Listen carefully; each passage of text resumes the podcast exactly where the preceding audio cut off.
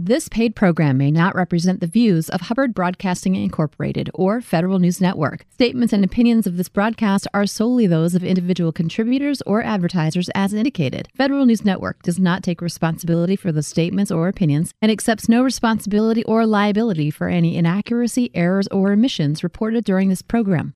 Welcome to Executive Leaders Radio. In this hour, you'll hear directly from our region's finest business leaders. Through each of the interviews, these high achieving leaders become relatable role models who share how they were able to build their enterprise, their personal secrets of success, about leadership styles and opportunities that lie ahead. Prepare to be inspired and entertained and to hear wisdom unheard elsewhere. Executive Leaders Radio. You're listening to Executive Leaders Radio, broadcast from the law offices of Pretoria Law in Tysons, Virginia. This is your host, Herb Cohen, with my co hosts, Joe Applebaum, Potomac Companies, Brian Chandler, Pretoria Law, Mark Haas, Association for Enterprise Growth, Bob Sprague, Yes and, and Shirley Mowry, Hertzbach and Company. We have a great lineup of guests for you on our show today. Mr. Mark Haas, please give us the rundown. Yes, today we have Martin Mayorga, president of Mayorga Organics, Jeff Shen, president of Red Team Consulting, John Fraser, president of ASM Research, and Tom Stauber and Mike Chavera, managing partners and co-founders of Axiologic Solutions. Well, let's get to know our first guest, Martin Mayorga, president, Mayorga Organics. Martin, what is Mayorga Organics? What are you guys doing?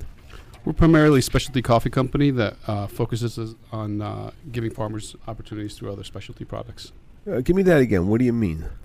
Well, we started as uh, coffee importers and roasters over 20 years ago, and then we learned that uh, we can provide quality products to uh, consumers in the U.S. while helping farmers with other products like chia, cacao, honey, other diversified products. From the Latin America? Specifically from Latin America with the purpose of supporting small farmers and communities. Uh huh. How large or how small is this team? We have about 60 people on staff right now. Uh huh. And how'd you get a job with this company? I started it uh, when I was young, in my late teens, early 20s. Uh huh. And where are you from originally? I was born in Guatemala. Go ahead. And uh, we left Guatemala after a major earthquake. We moved to Nicaragua from there. And then? There was a revolution. We left there, uh, went to Costa Rica, had a good time, and were asked to leave after a year. Why? Because all the Nicaraguans went to Costa Rica and they were overcrowded. And then where'd you go? Went to Peru, and there were some issues there with something called the Shining Path and uh, a lot of terrorism. And then where'd you go? Came to the U.S. Uh, as refugees of the Nicaraguan Revolution. We were in Miami for about a year, a year and a half, and, and then came up to the D.C. area. Well, you moved around a lot between the ages of 8 and 12, a bunch of different countries. How many brothers and sisters do you have? I have two older brothers, one older sister. I'm the youngest. You're the youngest of four. And uh, when you arrived in the U.S. after that experience, moving to those different countries, 8 to 12, what, how did you feel? It was nice. Everything was safe and clean, and uh, you know there was it was the duality. It was the kind of remembering what I had seen in, in the the poverty and the struggle that I had seen in Latin America, but then also the excitement for the opportunities that a country like the U.S. that provides opportunities. What do you mean the excitement for the opportunities? You actually remember that when you were 12? I remember clean roads and safe cities and being able to you know not worry about you know gunshots at night and things. How that How young were you when you started making money? Uh, I was about 12 as soon as I came to the U.S. and I learned that you could do things like mow lawns and shovel driveways and things like that. Uh huh. Robert? So, with a background like that, you'd be um, it would be understandable if you wanted to sort of kick back and enjoy this sort of uh, winning the lottery of landing in Miami compared to where you'd been before. What made you want to take on the risk of uh, starting a business? I think it was two things. Number one, in a you know self-focused way, I, I saw opportunity. I got to see kids that had things that I only dreamt of having, uh, new cars and things that I had seen that uh, you know my family couldn't afford. But then also carrying the sense of responsibility for, like I tell people, had I been born hundred feet one direction or the other, I would have been one of the kids collecting wood to try to you know make a dollar to feed my you know help feed my family. So there was responsibility and there was also excitement for myself. Mm-hmm. Shirley. It sounds like drive is one of the big characteristics that you have. How young were you when that first started? Do you recall any incidents? I think once I got a taste of the fact that I could make my own money, it was exciting. But then more importantly, um, when I really wanted a bike, which was shortly after we moved to the DC area, and uh, I saved up about hundred bucks and took I think two three buses to Toys R Us, bought a bike, put it together in the parking lot, and rode it home. I remember actually uh, very sweet moms stopped me and tell me it wasn't safe to ride my bike on Rockville Pike, but uh, I was super excited because it, it was freedom. It was working hard for something, earning it. It was mine, and I could do whatever I wanted with it. And it gave me a good taste of what hard work could actually bring. Mark? Uh, what do your employees expect of you? I'm not sure what they expect of me. I think uh, I do a good job of communicating that um, we have a purpose, and I think they expect me to lead them through that purpose. And I think for Wh- me, as wh- a- what do you mean you have a purpose? What are you talking about? Uh, in about 2012, when we recognized how powerful we could, uh, how powerful it could be to help uh, farmers through consumer dollars, we, we shifted our company to a purpose-driven. What do you mean how powerful it could be? What are you talking about?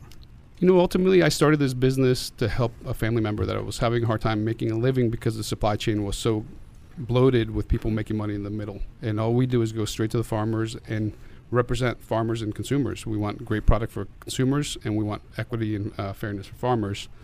And we've been successful with it. And we now have attracted people through our purpose, which is literally to eliminate systemic poverty in Latin America through responsible trade. Give, give me that again. To eliminate systemic poverty in Latin America through responsible trade of artisanal foods is our purpose. and how are you doing that? Basically, by using common sense. Uh, we're taking 300 old, year old uh, supply chains that are leftover colonialism and we're going direct to farmers as humans and, and people that grow our food. Mhm. Brian? So, Martin, you talked to us earlier about how you, when you're eight, when you were 18, you uh, you went to Nicaragua, right? Yes. And in furtherance of a business opportunity, and I think it relates to what you're just talking about now about these supply chains. Can you tell us a little bit about that trip? You know, ultimately, I had an idea and I realized that um, there were a lot of products that people were consuming in the U.S. and paying a lot of money for. I felt that I could be involved in the processing of those products to help How young were you? 18 And what happened with an airplane? with an air. Oh well, I had discussed it with my dad that I had some ideas of ways to try to make some money and also uh, What'd your dad tell you when you were 18? get your butt on a plane and stop talking about it. And what happened? I got on a plane. Uh huh. And uh, what'd you do? I went down and uh, Where? I went down to Nicaragua when back in the day where you had to have at least two, three guns on you because it was just uh, Ortega had just left power and everybody was armed and you know and drove three hours to uh, actually it was five hours back then to the north to a cigar factory that I used to go to with my dad. When I And then what? I worked out a deal to uh, develop a cigar line and just process cigars there. And Where, where'd the money come from? Where'd the funding come from?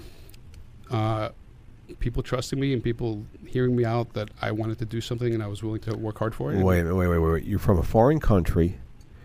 Uh, there's people running around with guns, and they trusted you, and they funded you. Ultimately, I think, you know, I was an entrepreneur before it was cool to be an entrepreneur, and I think I was doing things uh, for the right reasons, and I think people wanted to help a young guy out that was trying to do things that were interesting and uh, hopefully beneficial to them as well. Mm-hmm. Robert. So when you first got into business and you connect coming to the United States with having money and that leading to freedom, seems like you'd probably have a lot more money if you weren't trying to bring your business around to help farmers in Latin America. What makes you? I've been do that. accused of being a nonprofit, uh, even though we're a very profitable company. Um, I just believe that responsible business should be more than just saying that you have a you know diversity or, or a sustainability you know aspect to your business. I think it has to be built into the business, and I purposely run very lean. I'm the only owner of the business, and I run on, on lean margins and lean profit. Um, but we scale, and with scale, those numbers go up. So you, you you're really driven by this purpose, aren't you? Oh yeah, big time. What do you mean?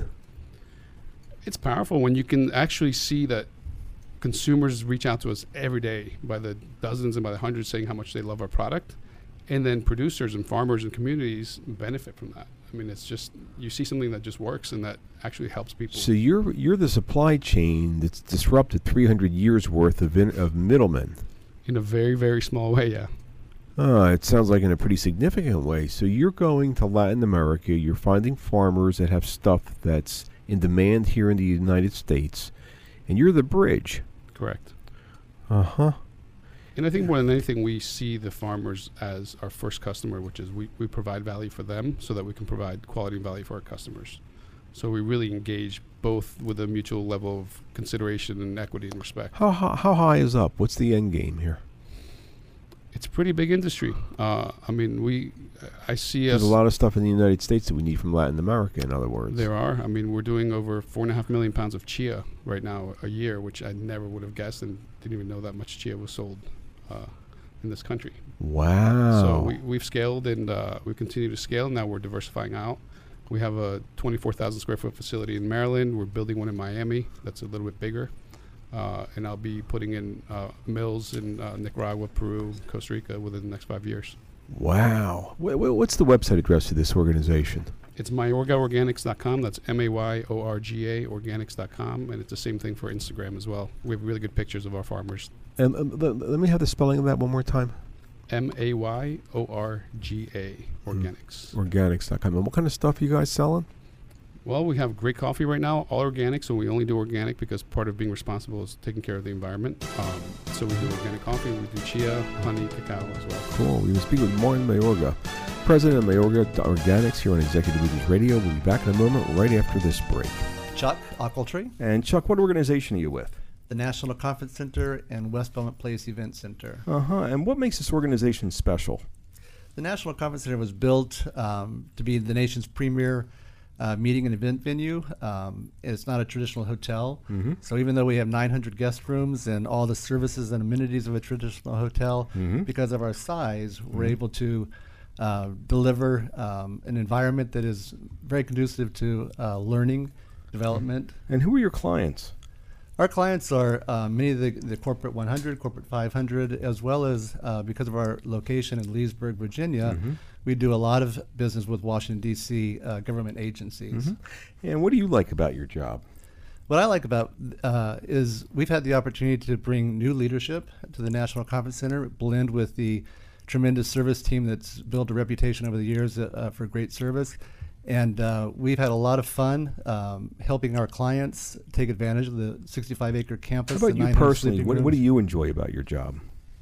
I enjoy that, that we've uh, had a very, very, very successful turnaround in uh, Mhm. the two and a half years, Mhm. uh, taking the National Conference Center uh, from where it was in 2014 with the Mm-hmm. Excellent. new new ownership. We've literally doubled the revenue. And wh- what's so- your what's your role in the organization again? uh, my role is chief marketing officer. And what's that mean? It good question. It means that uh, uh, we're involved with branding, uh, Mhm. everything to do with the sales, the marketing, the promotion, and um, the business development. So of you're the actually National going out Conference there and Center. you're actually involved with helping bring in the clients. exactly yes. And I guess the way you're doing that is you're actually talking to a lot of the clients, making sure that you know your services are valuable. We talk to a lot of the clients, and we do a lot of uh, Super. events as What's well. the website address of the organization? www.conferencecenter.com. Let me have that one more time.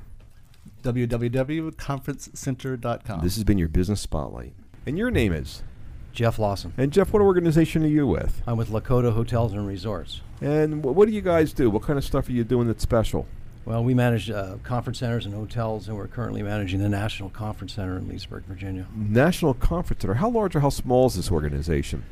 Um, the conference center itself is 900 rooms in size, 350,000 square feet of meeting space, dining facilities for 850, uh, exercise facility, all set on 61 acres of land. Wow, this is a large organization, isn't it? It is very large. Uh huh. And what's your role in the organization? I'm the general manager, and I have oversight of the uh, property and all the hospitality services that occur. Well, what's the general manager supposed to do with this large facility? Make sure I have a, make sure eight executive committee members and a, and a full uh, staff of 210 do their daily jobs. So, how many folks do you have running through your halls on a weekly basis, or daily basis, or annual basis? What's that look like? Well, on a weekly basis, on a full house, we'll have uh, 900 per night, um, seven nights, uh, 6,300, which translates to about 20,000 meals a week. wow. And uh, your job, were you working nine to five, or do you end up having to work evenings and early mornings and weekends and stuff like that? No, I'd say I'm always on duty, Uh huh. Wh- what do you enjoy about your job? meeting people, working with some of the finest hospitality people in Virginia, which is my team, and meeting our clients they're wonderful. So you're helping your clients plan their events. Well, we help plan. Uh, they are there for some form of education that goes on at one end of our business, and at the other end of our business, they're there for social catering events, uh, weddings, and such. So you're you're well, you're running a 24 by 7 facility, aren't you? We are Uh huh. What's the website address of this organization? conferencecenter.com. Let me have that again. Conferencecenter.com. And your name again is? Jeff Lawson, And the name of the organization? Lakota Hotels and Resorts. And this has been your business spotlight. We're back. You're listening to Executive Leaders Radio. This is your host, Herb Cohen. We'd like to introduce Jeff Shen, who is the president of Red Team Consulting. Jeff, what is Red Team Consulting? What are you doing? Red Team is a business that helps other companies grow in the federal market. Primarily, that involves providing proposal, capture, and pricing support. Mm-hmm. How large or how small is the team? We have eight full time uh, internal employees and a little over 100 consultants. And where are you from originally? I'm from Parsippany, New Jersey, up north. Uh-huh. How many brothers and sisters? I have an older brother and an older sister. I'm, you're, the, I'm the baby of the family. You're the youngest of 3 huh? Mhm. What was it like growing up in your neighborhood when you were a kid? We, we had a great neighborhood. It was um, lots of kids, um, kind of prototypical middle class in northern New Jersey, and uh, it was a lot of Mhm. fun growing up. A lot of Asian kids like yourself? There were a good number of Asian kids, Mm-hmm. um, but also I had a lot of uh, Jewish friends and Italian friends. It was a pretty diverse area in that Mhm. sense. What kind of sports did you play?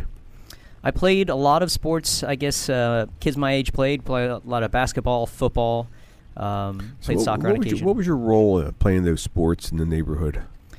Well, a lot of times people needed a little bit of a, a push to come outside and play. So oftentimes myself uh, and my best friend uh, would call the others and say, "Let's let's go outside and play." Uh, even even when it rained or drizzled, we would encourage others to come out and Mhm. play. So you're the organizer, huh? What's that have to do with um, building this thing called Red Team Consulting?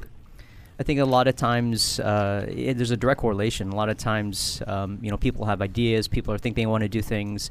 I kind of gave people that little nudge. I convinced them to say, you know what, maybe you should try something. Mm-hmm. Robert, your turn. So even though there were a lot of Asians in your area, did you have feelings when you were growing up of being different and having to uh, to do anything different because of that? I, I, I did. I, I didn't feel like I entirely fit in with um, any particular group. My background and upbringing felt a little bit different, whereas my Asian friends were playing piano or violin or playing tennis. I was never really in organized music or, or sports growing up. And uh, in some ways, you know, you had to work a little harder. I think in that regard. Does that play out these It, days? it, it does. I really um, did my best to, to fit in with whatever group of friends, whether I was, you know, in elementary school, middle school, especially in high school, um, trying to find ways to fit in with different groups. Isn't that what you're doing for your clients now? Trying to help them fit in and pick up the contracts? No, I think there's a maybe an indirect correlation there. Um, you know, certainly we're trying to look for ways for our clients to help, w- you know, win and grow in, in, in federal contracting. Uh-huh. Um, but a lot of times it's helping them grow into certain markets that they're not familiar, Mhm. and so us providing that encouragement. Yeah, you're like the master connector. You were as a kid and you are nowadays. Yeah. Uh, let's see, Shirley. Who was the bigger influence on you, mom or dad? It was definitely m- my mom. Both parents were influential, but my mom has more of a direct correlation as to who I am today. And where are your parents originally from? My parents are both uh, were both born in China, outside of Shanghai, and they migrated or immigrated to Taiwan because of the revolution. Both when they were very young kids. And how does that upbringing sort of affected your life as a, as a child? Well, they, they certainly took a lot of risk, I think, as, as kids growing up and then moving to Taiwan, and then took an even greater risk uh, moving to the States in the early 60s. They didn't know each other back then, but they met and you know married in New York City. Um, but that has very much a lot to do with, with um, you know, who I am as a person. What, what, what do you mean? What are you talking about? Well, first of all, taking risk and uh, having to take on those challenges. You know, when I joined the Red Team Consulting as a second employee, um, you know, I didn't make salary for close to a year. Now, that doesn't seem like such a big deal when compared to my parents moving to two different countries in their life. Um, but I think that was partly ingrained in, in who I who I was. Mhm. Mark? what skill did you have or characteristic did you have that you're most proud of growing up? Uh, I would say there were a couple of a couple of things. I'd I'd like to say that um, a lot of what made me successful as a, as a child or in high school, what have you, is I, I put in a little bit extra effort when compared to to some of my peers, um, and that went a long way. And also, I, I tried really, really hard to fit in, as I was mentioning earlier, to different groups, and that just takes a certain type of a personality approach to, to work with different different groups of Give people. us an example of how you put in extra effort. What do you mean? Well, i you know, as a, as a kid growing up in high school, i you know, I didn't have a very particular group of friends. I was, uh, not to joke, but probably the dumbest Asian kid, and, and probably the most athletic Asian kid when compared to the athletes. And so, you know, growing up, you have to find a way to fit in into those different groups. And I was accepted by everyone just because, um, you know, I made it about them, not about me, in terms of what their interests were. Mhm. Mark? So, what other activities you engaged in in high school? Uh, two in particular, I was very heavily involved in speech and debate, um, as well as uh, my cross country and track team. What what uh, influence did that have on you? What did you learn from that debate? So they both had a, a equal influence. I know from speech and debate, it helped me understand that whatever I did later in life, I knew it would involve some element of, of public speaking or interacting with, with people in a public forum. Um, and then from track, um, you know, I always felt that the effort you put in, you immediately see the results. Um, and, and being captain of the team is, you know, hopefully influencing others positively. Is that related to your leadership of your company? It, it is very much so. I never, I never really aspired to be president of anything or captain of anything. You kind of get placed in these positions sometimes when you don't start a company. And I got more joy as the captain of my track team seeing others that get better rather than myself, especially as I continue through high school. I feel the same way today about Red Team Consulting. Mm-hmm. Right.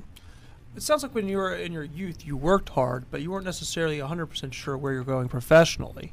Um, but also, you seem to have a, um, a, a, a, trend to go a little differently than some of your other family members. Can you talk a little bit about that? Sure, sure. I, I think um, there's maybe some Asian old school Asian influence that goes in and when, when parents raise their kids that I think my sister was, was destined for a path in financial and accounting. My brother was destined to be um, a doctor, and I was supposed to be on the path to be a lawyer, but uh, realized I hated taking LSATs and uh, didn't didn't think that was the right path for me. So I, I went down the business route, and it, it worked out. You, you made a quote earlier, and when we were talking in the green room. Color to life. What's that all about? Color to life. Well, I, I, think you know as you as you work, and you know it's hard to decide the industry you're eventually going to end up in. You, no one can ever predict when they graduate college what they're really going to do 10 to 20, 30 years from now. But I think as long as you find people that you enjoy working with, the clients that you enjoy working with, I mean that's what adds the color to life versus what it is you actually do. Oh, what, what do you mean by that? What are you talking about?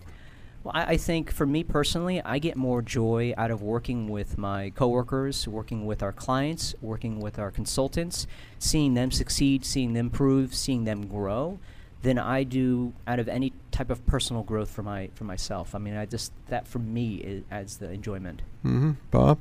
So you said you had to work real hard to fit in, but in some ways, winning at proposals is working hard to stand out. How do you make that jump?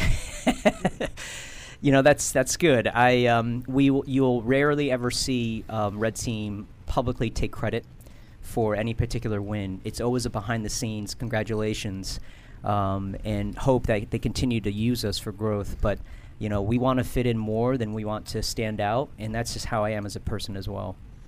Mm-hmm. What's the best part of your job? best part really is getting to work with um, all of our staff and coworkers. You, you work hard to build a culture where um, you get to find people that you enjoy mm-hmm. being around. Uh, you, sometimes being around more than are family. Are you married or single?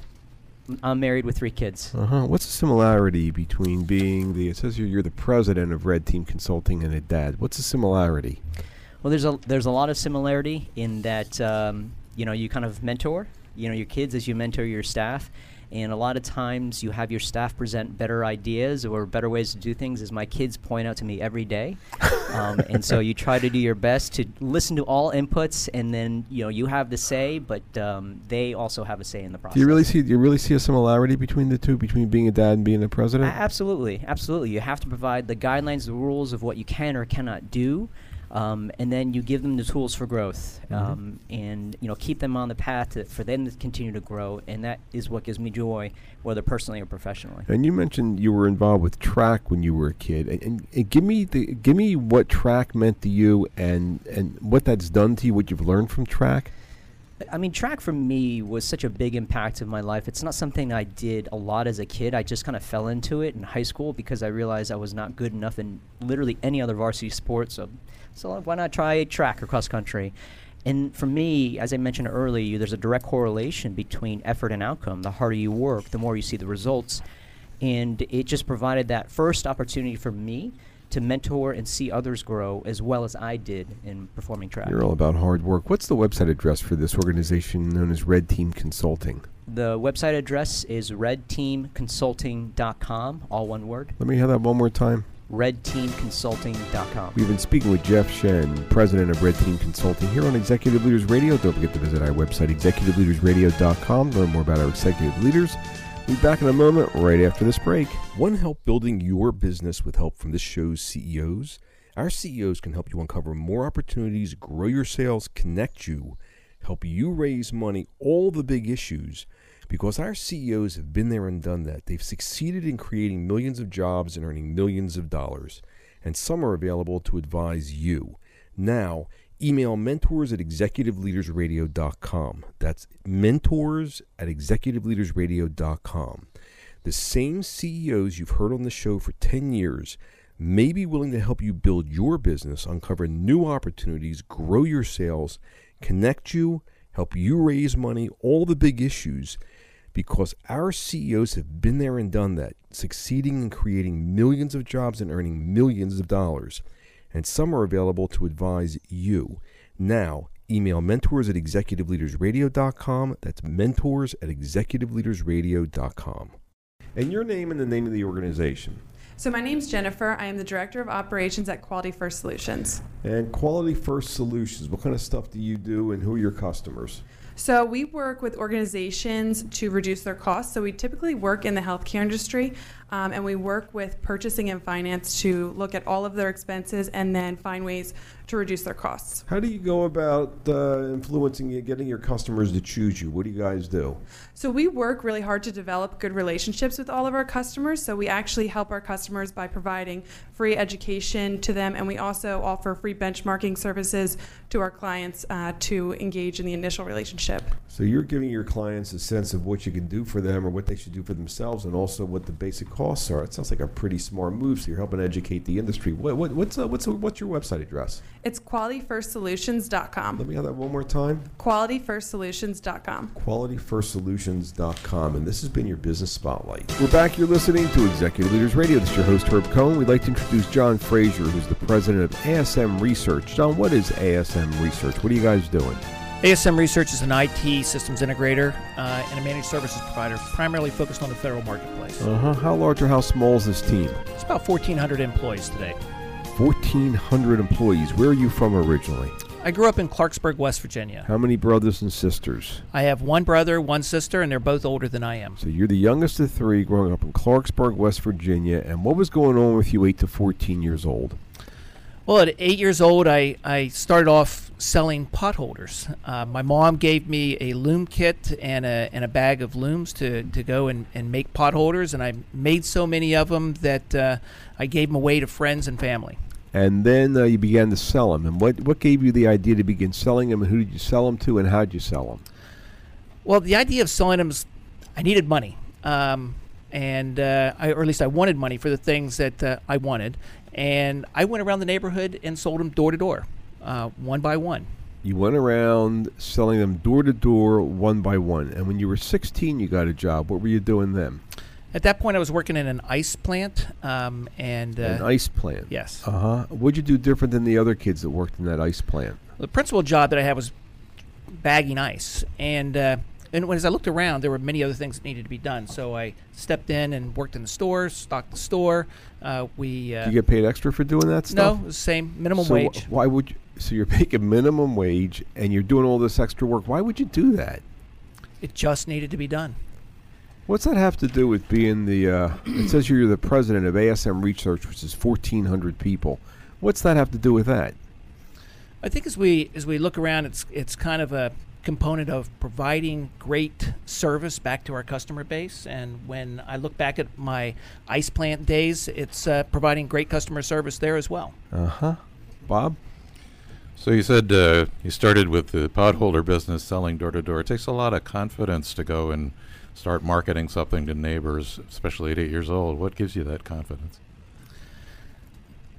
I would say my mother gave me that, helped me build that confidence. Uh, I mean, she gave me the, the device to create the pot holders, and uh, she told me, you know, here's a here's a tagline. You need to go out door to door, and don't be afraid to be rejected. And I would say it was uh, one in four that I made a sale, and three times I would be rejected, and I'd just get up and keep going. How did you deal with that rejection? I just kind of pushed it off to the side and focused on the positive aspects of, of what was coming back when I made the sale. And it wasn't easier to just ask your mom for money? No, that was not going to happen. That was very clear when I was young. That was just not going to happen. Shirley? So tell us a little more about your mom and the influence that she had as a child. So, so my mom, when I was growing up, she was a homemaker. She was a substitute teacher. She was a volunteer, um, and those aspects really influenced my life. Uh, she was around a lot when I was growing up. She was involved in 4-H. I was a member of 4-H all the way through my ending days of high school, and just having her there and, and helping her shape me during those those years was very impactful. How did you feel having her be around quite that much? I think it was awesome. Frankly, um, it, it, it created an extraordinary opportunity for myself to have her part of, of, of my life as I was uh, growing up. And I kind of looked around the other kids. It's like, well, where's your your mom's not here, not there with you? Um, and I was just proud that she was there with me. Mark? Is there a particular quote or philosophy that you've carried from your childhood? Well, one of the things I was also involved in in high school was Key Club. Um, I was a state officer with Key Club, and uh, it was a very a service organization as well, just like 4-H. And and that element of uh, service, um, putting service above yourself, and and focusing on giving back was uh, very impactful. So ASM has 1,400 employees. Is that part of the credo or philosophy of the culture of the company? It, it's not necessarily a spoken credo, but certainly being engaged in community and giving back to areas that are tied to our customer base is uh, is very much an impactful element in the company. Yes. What what areas of, of philanthropy are you, or could you, or might you be involved in? Uh, one of one of the areas is uh, we sponsor some golf tournaments. We sponsor runs. We sponsor things that individuals bring forward um, within the company that are near and dear to their heart. Um, probably one of the more impactful things is a uh, Maude golf tournament. Uh, General Maude was a, a general officer in the Pentagon during 9/11, and that was in our client space. So that actually impacted uh, us to really invoke and getting in Mhm. more into the giving back to the community. Brian? Uh, speaking of the Pentagon, you told us an interesting story about how you were 17. You elected to um, convince your parents to allow you to enlist in the Army. What brought you to that decision? Um, you know, you're busy doing a lot of different jobs, working in an ice house, etc. What brought you to that decision at such a young age, and what did you learn from it? So I, I mentioned I grew up in, in Clarksburg, West Virginia. I, I really felt in order to create an opportunity for myself that I needed to move out of that area. And uh, the Army was certainly a way to uh, facilitate that. I, I knew at a young age I actually wanted to join the Army, um, probably 15, 16 years old. And my parents signed uh, signed the, on the dotted line for me at 17 so I could enter into the Army. And uh, actually, the best thing I ever did. Uh, created an opportunity for me to meet up with ASM as well as meeting my bride as well while I was in the military. And, and then you, you, you met up with ASM because uh, you were involved in technology at some level, right? Many years ago. Correct. Yes, in uh, 1983, uh, ASM was fielding an IT solution there at Fort Dix, where I was stationed. Uh, I was one of the principal users of that system, and uh, upon completion of my military career, they offered a job to me. Kathleen, you've been uh, working with John Fraser for how long now? Uh, just about four years. And what's your role in the organization? I'm the Director of Marketing and Communications. Director of Marketing and Communication. What's John's reputation in the organization, within the organization? I think people view him as a very honest leader who leads by example. He's also got a very much a growth mindset, both for the company, we, we move into many different areas, and also for individuals within the company. It's interesting that the first thing you mentioned was that he was known as an honest leader. Is that what you was was, was that what you said? Yes, he's very transparent. That's interesting. You don't normally hear that in the newspapers or in the media about somebody being honest. Why why why is that so important? I think he, ties everything back to our corporate core values. He was the 13th employee of ASM, and I think he still likes people to feel. I mean, he is. He leads that way. He he knows what everybody does in the company. He's very much aware of what's going on, and he wants everybody else to know the same. Do, does uh, John go around and shake hands, or does he go sit in his office all the time? He's definitely a go around shaking hands kind of leader. Why would he do that kind of stuff? I think it's important to him to know what's going on and to have people know him. John, why do you do that? Why don't you go sit in your fancy dancy office? When, when I first came to ASM, the uh, owner of the company would come around and deliver paychecks by hand and make a connection with each one of the employees and talk to them about what do you do, why is it important, and why is it important for our customers. And I think making sure that we have that established connection between our employees, what the work that we're doing, and the value that it brings to our customers is super important to who we are as an organization. Where'd you get that? Ca- what, what is that characteristic, and where'd you get that from?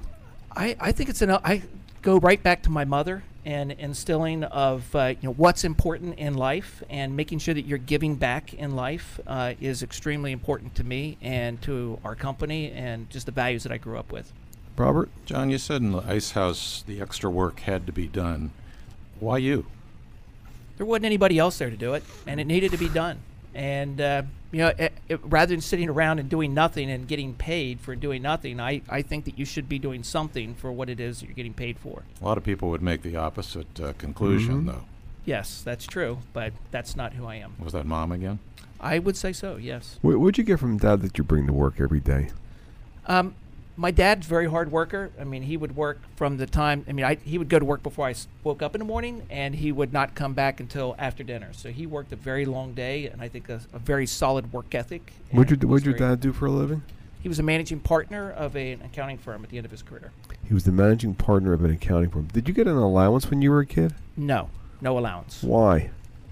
Um, it was never even a consideration. I mean, we, this money was just not uh, something that was given away for doing nothing. You had to do things. What did you learn from not having an allowance? if you wanted to have money to do something, you needed to go out and earn it, and that's how you were going to get your your funds. So must have been difficult. But looking back on it, if if you could have given yourself an allowance then, would you have? Or would you have left it the way it was? I think I would have left it the way it was. Why? Because I'm I'm pretty proud of of uh, the ethics that that helped create. Um, that there is nothing free. There's no free lunch. You need to go out and you need to work and you need to get to earn what you deserve to earn for the work and value that you're putting back into it. Hmm. Married or single? I am married. You have any kids? I have one son and Uh-huh. one daughter, both adults. Similarity between being a president and being a dad? That's a that's a tough question. I would say um, I rely th- I rely on my wife to provide the um, the, the ground rules, and uh, that's probably one of the best decisions I ever made. Uh huh. What's the website address of this organization known as ASM Research?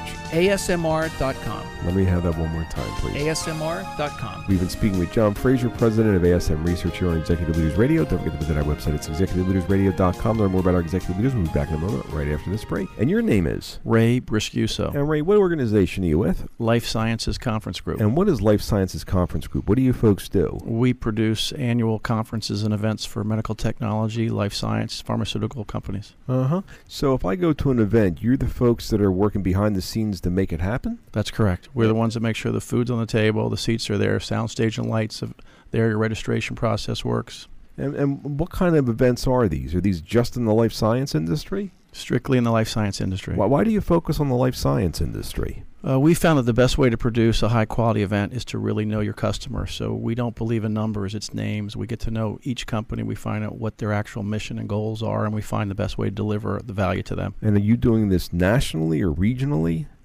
We do it nationally. We're continue to look for international opportunities, but it's primarily here in North America. And how old is this company? Uh, the company has just finished its 10th year. And how long have you been with the company? I founded the company 10 years ago. What gave you the idea to start this company? I used to work for a big corporation and I produced the annual event for us. And when I decided to leave, they said, Thank you for giving us $150 million worth of a business and we'll see you later.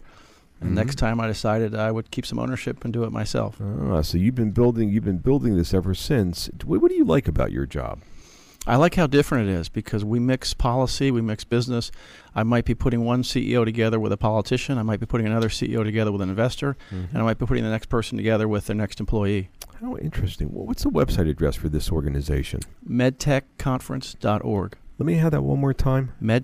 medtechconference.org. Org. And the name of the organization again is Well, Life Sciences Conference Group. Life Sciences Conference Group. And your name is? Ray Briscuso. Ray Briscuso. We've been talking to Ray Briscuso, CEO and managing partner of Life Sciences Conference Group here on Executive Leaders Radio. This has been your business spotlight. I'm Tina Leone. I'm the CEO of the Ballston Business Improvement District. And what is the Ballston Business Improvement District? We work to attract, support, and connect the most compelling, creative, and ambitious minds in our region. Ballston is known as an epicenter for research and discovery. Uh, some of the greatest things that are invented, such as the MRI, the barcode, the internet, the first satellite, all were either conceived, funded, or developed by organizations here in Ballston. How, how old is this organization? We're just just shy of six years old. How long you been there? How long you been Uh, almost six years as well. Did you found this organization? Yes, I, I am the founding CEO. Why, why'd you do that? Well, the, the, the organization actually came about uh, by the commercial property owners in Why, Ballston. why, why, why does it turn you on? Why does your gig turn you on? people. I mean, we the the the ability to connect people, and then who knows, the next great idea is going to result from that. We have incredible minds in the Washington D.C. area, and Ballston is, as I said, the epicenter for the smartest people in this area. so your job, you're like the master connector. I feel like the mayor of of Ballston, the mayor of innovation, because that's what's Uh-huh. happening. So your idea, your, your thought is that in order to create more stuff, in order to launch more businesses, in order to cause more good, it's a matter of connecting the right people. Exactly. And you like being in the middle of all that I- stuff. oh, we love it. We love it. And simple things, just connecting people through events, through art, uh, through a happy hour. You Mhm. don't know what's going to come out of that. Mhm. That's what's exciting. So it's all about the people, and you're the uh, you're the founder of this organization. Is this a nine to five kind of job Oh, for you? hell no. It's a lot longer Uh-huh. than that, baby. So do you have to you have to work the weekends and stuff yeah, like that? sure, sure. Let me have the website address of this Sure, it's organization. ballstonbid.com, and, and you can download the Ballston Connect mobile app. Let me have uh, let me have that website address one more time. Ballstonbid.com. It's B A. Give me the spelling on that. B A L L S T O N Mm. B I D dot com. Excellent. And your name again is Tina Leone and the name of the organization. is the Ballston Business Improvement District. And this has been your business spotlight back in a moment. One help building your business with help from the show's CEOs. Our CEOs can help you uncover more opportunities, grow your sales, connect you, help you raise money, all the big issues because our CEOs have been there and done that, succeeding in creating millions of jobs and earning millions of dollars. And some are available to advise you. Now, email mentors at executiveleadersradio.com. That's mentors at executiveleadersradio.com. The same CEOs you've heard on the show for 10 years may be willing to help you build your business, uncover new opportunities, grow your sales, connect you, help you raise money, all the big issues, because our CEOs have been there and done that, succeeding in creating millions of jobs and earning millions of dollars. Some of the CEOs who have appeared on our shows over the last 10 years may be willing to help you grow, assuming you've ser- you're serious about your success, serious about your own success, because it all starts with the leader. If you're serious about creating your own successful business, or truly committed to putting your nose to the grindstone and doing whatever it takes to make your business successful, we may be able to match you with successful CEOs who have created millions of jobs and earned millions of dollars to help you create your success. We've established unique relationships with a unique universe of over 7,000 CEOs who have created substantial wealth for their companies, their teams, and themselves. These women and men get the build in their blood and often continue to start and build businesses even after they've created substantial wealth for themselves because they love the challenge of building a business. Perhaps we can present you and your business to some of these CEOs to gain their interest in helping you. Now, email mentors at executiveleadersradio.com. That's mentors at executiveleadersradio.com to hopefully match you with some of the CEOs we've had on the show for the last 10 years. Mentors at executiveleadersradio.com. We're back. You're listening to Executive Leaders Radio. This is your host, Herb Cohen. We'd like to introduce Tom Stauber and Mike Chavera, managing partners and co founders of Axiologic Solutions. What is Axiologic Solutions? What are you guys doing? The Axiologic Solutions, we're a systems engineering services provider to the federal com- uh, government, largely uh, supporting uh, intelligence and defense customers. How large or how small is the organization? We uh, we have about 110 folks today, uh, additional 100 uh, 100 or so subcontractors. And you guys started this, you guys co founded this business. Yes. Uh huh. Mike, where are you from originally? Um, I'm originally from Powell, Wyoming. And how many brothers and sisters? Uh, I grew up with three sisters. And you're the oldest of three, right? I'm the oldest of uh, four, yes. Oldest of four, excuse me. And uh, tell us a little bit about what your mother did and what your mother did to you. Um, my mother, when I was very young, uh, pushed myself uh, to uh, pushed myself at school. Said, you know, if I wanted to get out of the town, I wanted to get out of the of of that work of what we're doing there. You know, I needed to go to school, and so at a very young age, uh, she got me uh, got me a library card and got me a bunch of books. And for a summer, I had to read to her and tell her what I was reading, and as as well as math books as well. So, what happened to your uh, grades and your status in the class that So- summer? So that they, I went from the back of the class to the front of the class. Um, I went in uh, not, I, I started school not speaking Span, uh, only speaking Spanish. Um, ended up uh, you know learning English while I was in school. Where's your mom from? Uh, my mom's also from Mexico. Uh huh. Yeah, she's first generation Mexican, isn't she? Yes. Uh huh. What did her parents do? Uh, her parents, uh, they were they were initially migrant workers. Ended up going yeah, they were following the food uh, food following chain the crops. Yeah, they uh-huh. they s- that's how they ended up in Wyoming. Following the crops, and then uh, you know they ended up uh, Uh-huh. you know cleaning banks and and doing odd jobs around Powell. Mhm, whatever they could do to make a living. Tom, how about yourself? Where are you from? Uh, from uh, northern Westchester County, New York, town called Cortlandt Manor. How many brothers and sisters? I have one younger brother. Uh huh. And what was going on with you about thirteen? The age thirteen. You know, 13, that's when I was getting into high school. Um, I basically was transitioning. For me, 13 was tough because I, I made the decision to go to a school that was further away from home, had to connect to a couple of public buses, had an, had like basically an hour and a half long commute to get there. Uh, and, why would you and went it- against kind of the grain with the Why would you make it difficult on yourself? yeah, I- the rest of my classmates, they were going to uh, schools that were more local. Uh, I looked at those and didn't see the same level of opportunity in terms of where, where kind of some of the public schools were going, as well as some of the, the local private schools where uh, the kids didn't necessarily develop. So you're same way as 13 and you're looking. You're you're not trying to take the easy route out. You're making it. You know, you want the opportunity. You're willing to work hard for it. At the age of 13, you decided what school you wanted to go to. Bob. That's interesting, Tom. That with the uh, idea of going against the grain, did that apply when you got into the military and wound up uh, doing explosive ordnance disposal intelligence in Afghanistan? I mean, as I kind of said earlier before we got into this, is you don't really get to decide whether you go against the grain, but it's it's good to embrace, right? So what the military does is every every two to three years you're going to get into something that, that maybe you don't have experience in. So that that kind of entices me, and that, that's something to live for because you get into it, and it's always something new and exciting. Mike, I wanted to ask. You know, your mother pushed you, and your partnership with Tom. Do you push him, or does he push you too? I think we push each other. Um, I see, uh, you know, Tom is always, you know, he's asked me things that I may not have thought of, and likewise, you know, I think I asked Tom different things about, you know, hey, have you thought about this? And so we approach problems uh, from two different directions, and uh, I think it's it's basically helped develop our culture overall. Mm-hmm. Shirley. Tell me a little bit about the roles you each play within your firm. Well, initially, when we got started, you know, we were both billing in the company. It was just the two of us. Um, as we've grown, you know, now we've we are more we're managing people right now. Uh, I think right now we're more focused on the culture of the company, make sure that's developing properly, as well as the overall strategy of where the company's going to go from here. And what are the differences that you bring to the table? Uh, differences, you know, I think it's like I said, our approach to how we are, you know, the different challenges we have at work.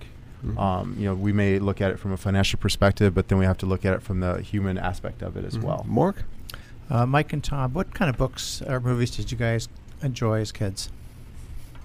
So, uh, while I have a lot of books and a lot of films, and obviously a lot of things that I got into as a child, I don't, I don't know uh, that I necessarily identify with a specific book or theme. Obviously, science fiction, fantasy was probably the biggest. Right, and and for me, uh, you know, I grew up, you know, working on a farm, working on a ranch, so I'd spend hours by myself out in, you know, out in the farm by myself. And uh, what I would do is I would always have books with me, and a lot of them were fantasy, a lot of J.R. Tolkien, um, a lot of different Shannara books. Game of Thrones was a big one that I've read now several times. How how's that relate to the kind of culture or the business that you're in right now? I think you know Tom alluded to it earlier. It's it's you know I think it's understanding that you know there's an underdog that kind of gets through challenges. Uh, you know they may not have all the you know different um, uh, different things that you know Mhm. some of the characters in those books have. Brian. Uh, gentlemen, if we can talk a little bit about how you, you when you guys start first started making money as as as kids, effectively. Um, maybe Mike want to go first, perhaps. Sure. Talk a little bit about it.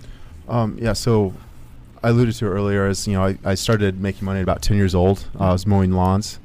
Uh, my dad also took me out on the farm. Uh, I was driving a truck. He taught me how to drive a truck by the time I was 12. and uh, you know once I got that figured out, he's like, "Great, now you can start irrigating." And so I was at a very early age. I learned the importance of a work ethic. And you learned also that you wanted to uh, pursue an education and then I did. and move on. From I that. did. Uh, you know, I didn't realize uh, how difficult that that type of work is. It's long hours, and you know, my mom also pushed us like, if you don't want to do it, you need to get an education. And Tom. And for me, I think maybe not the first time making money, but uh, certainly one of the bigger influences was about 13, 14 years of age. I remember in the early stages of high school, we got into junior achievement where we actually stood up and ran our own business. We had like the full suite of, of C level folks and just kind of running all of the aspects and determine how all of that does and doesn't work. And that was that was something which interested you. It, it was. It was because it's it was fun to be able to be a 13 or 14 year old and dive into data and figure out where you can find the arbitrage, make things work, look at margins, how, how businesses can be successful. And you guys are both have an engineering background, right? And Yes. you both decide at one point that uh, military service would be a good place right after school or during school, really, Yes. to uh, to sort of build up on your opportunities. Yeah. So um, obviously, Mike was a Navy guy. I was an Army guy. We can decide which one's better, but we know um, It's still out there. It, it's not out there. It's it's it's it's it's set at least for the past three years.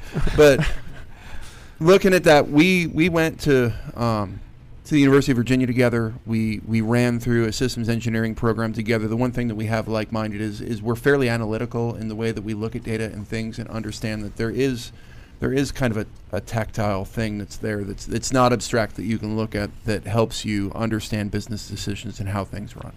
Good. So, uh, you guys have been working together for how many years now?